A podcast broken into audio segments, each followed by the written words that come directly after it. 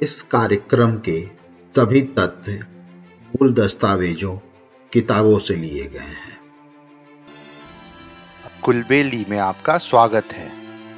आप सुन रहे हैं भारतीय इतिहास, धरोहर और भारतीय संस्कृति से जुड़ा कार्यक्रम, अखंड भारत। भारत के आज़ादी की कहानी के पहले एपिसोड में हम बात करेंगे यूरोपियों के भारत आगमन की। वो भारत कब आए, कहाँ आए और कैसे कैसे उनका साम्राज्य बढ़ा। भारत को सोने की चिड़िया जिस जमाने में कहते थे, वो बहुत पुराना जमाना था। अरब और ईरान के व्यापारी भारत से व्यापार करते थे। फिर वो माल लेकर यूरोप के देशों में जाते थे। इन व्यापारियों से जब यूरोप वासी सोने की चिड़िया का हाल सुनते तो उनके मुँह में पानी आ जाता था। लेकिन उन्हें भारत पहुँचना बहुत ही मुश्किल था। ज़मीन के रास्ते वो व्यापार के लिए भारत आ नहीं सकते थे, और समुद्र के रास्ते भारत का रास्ता उन्हें मालूम नहीं था। आखिर एक दिन कोलंबस नामक यात्री भारत की खोज के लिए निकला। लेकिन अफसोस, उसने पश्चिम का रास्ता पकड़ लिया और वो जा पहुँचा अमेरिका। बस लगभग इन्हीं दिनों पुर्तगाल से भी एक यात्री सोने की चिड़िया खोजने चला। 20 मई चौदह सौ अंठानवे ट्वेंटियथ में 1498 को उसका जहाज़ मालाबार तट पर कालीकट पहुँचा। भारत के आज के नक्शे में कालीकट जिसे कोजिकोड़े भी कहते हैं, वो केरला में स्थित है। उस जहाज़ का कप्तान था वास्को डिगामा अनेक मुसीबतों से जूझता हुआ वह भारत पहुँचा था। उस समय कालीकट में सामरी नाम के राजा का शासन था। वास्को डिगामा सामरी के दरबार में गया। उसने सामरी को कीमती भेंट दी। सामरी ने वास्को डिगामा का स्वागत किया। वास्को डिगामा ने सामरी के राज्य में व्यापार करने की इजाज़त मांगी, जो तुरंत ही मिल गई। दो ही साल बाद, यानी 1500 ईस्वी में, पुर्तगालियों ने कालीकट में एक कोठी बना ली। तीन साल बाद, उन्होंने कोठी की किलेबंदी कर ली। और वहाँ अपने सिपाही नियुक्त कर दिए। बहाना ये था कि ये काम वो अपनी रक्षा के लिए कर रहे हैं। वहाँ एक फौजी अफसर अल बकर को किलेदार बनाया गया। दरअसल ये पुर्तगालियों की एक चाल थी। सन 1506 1506 में उन्होंने गोवा से बंगाल तक अपना व्यापार फैला लिया। सत्रहवीं शताब्दी के प्रारंभ में हैडर नामक एक जहाज़ अंग्रेज़ व्यापारियों को लेकर भारत की ओर बढ़ने लगा। इन्होंने सन 1600 में महारानी एलिजाबेथ से आज्ञा लेकर एक व्यापारिक कंपनी बनाई थी, ईस्ट इंडिया कंपनी। इस जहाज़ के कप्तान का नाम था हॉकिंस। हॉकिंस ने जहांगीर के दरबार में पहुंचकर सबसे पहले घुटनों के बल झुककर ज़मीन को चूमा। और राजा के प्रति अपना आदर प्रकट किया।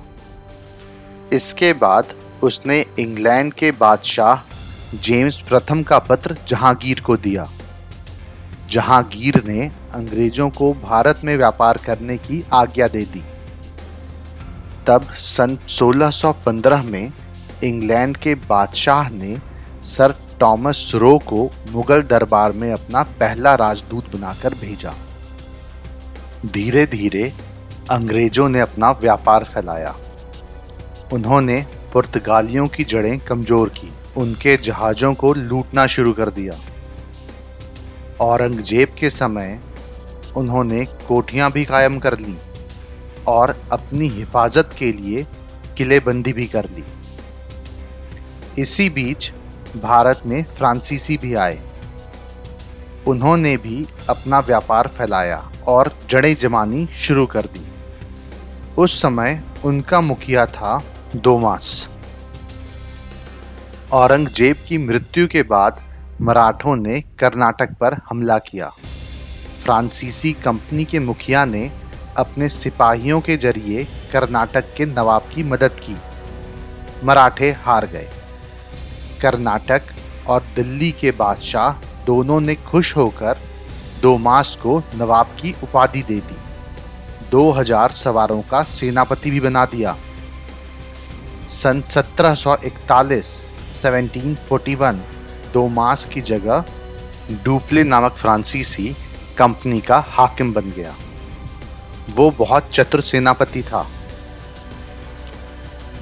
दरअसल, डुप्ले पहला यूरोपवासी था जिसके मन में भारत में यूरोपीय साम्राज्य कायम करने की बात आई। डुप्ले ने उस समय भारत की दो कमजोरियों का फ़ायदा उठाया। एक तो ये कि यहाँ के देशी राजा आपस में लड़ रहे थे। दूसरी ये कि उस समय राष्ट्रीयता की भावना लोग भूल गए थे। डुप्ले ने इसी फूट का फ़ायदा उठाया। अंग्रेज़ों ने भी इस नीति का फ़ायदा उठाया। उन्होंने न सिर्फ़ फ्रांसीसियों को कमज़ोर किया, बल्कि देशी राजाओं को लड़ाने और फिर उनमें से किसी एक की मदद करने की नीति बनाई। बाद में उस मदद लेने वाले राजा को उन्होंने अपने प्रभाव में ले लिया। अब देखिए बंगाल में क्या हुआ। ये बात है 1755 की। उस समय बंगाल में नवाब अली वर्दी खां का शासन था। अंग्रेज़ों ने अमीर चंद नामक व्यापारी से मिलकर बंगाल पर हमला करने की तैयारी की। लेकिन बंगाल के शासक अली वर्दी ने उनकी एक भी चाल ना चलने दी। अली वर्दी खां बूढ़ा हो चुका था। उसने एक दिन अपने निवासे सिराजुद्दौला को अपने पास बुलाया। सिराजुद्दौला उस समय 24 वर्ष का था। और वही अली वर्दी खां का उत्तराधिकारी था।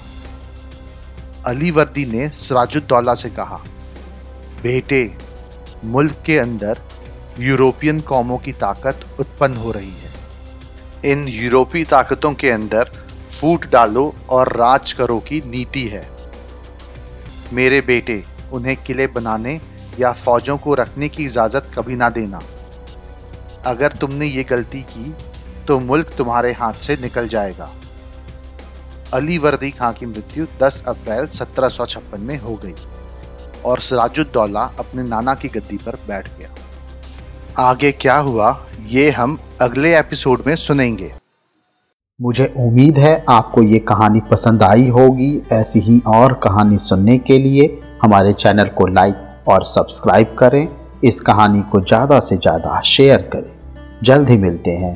एक और नई कहानी या किस्से के साथ।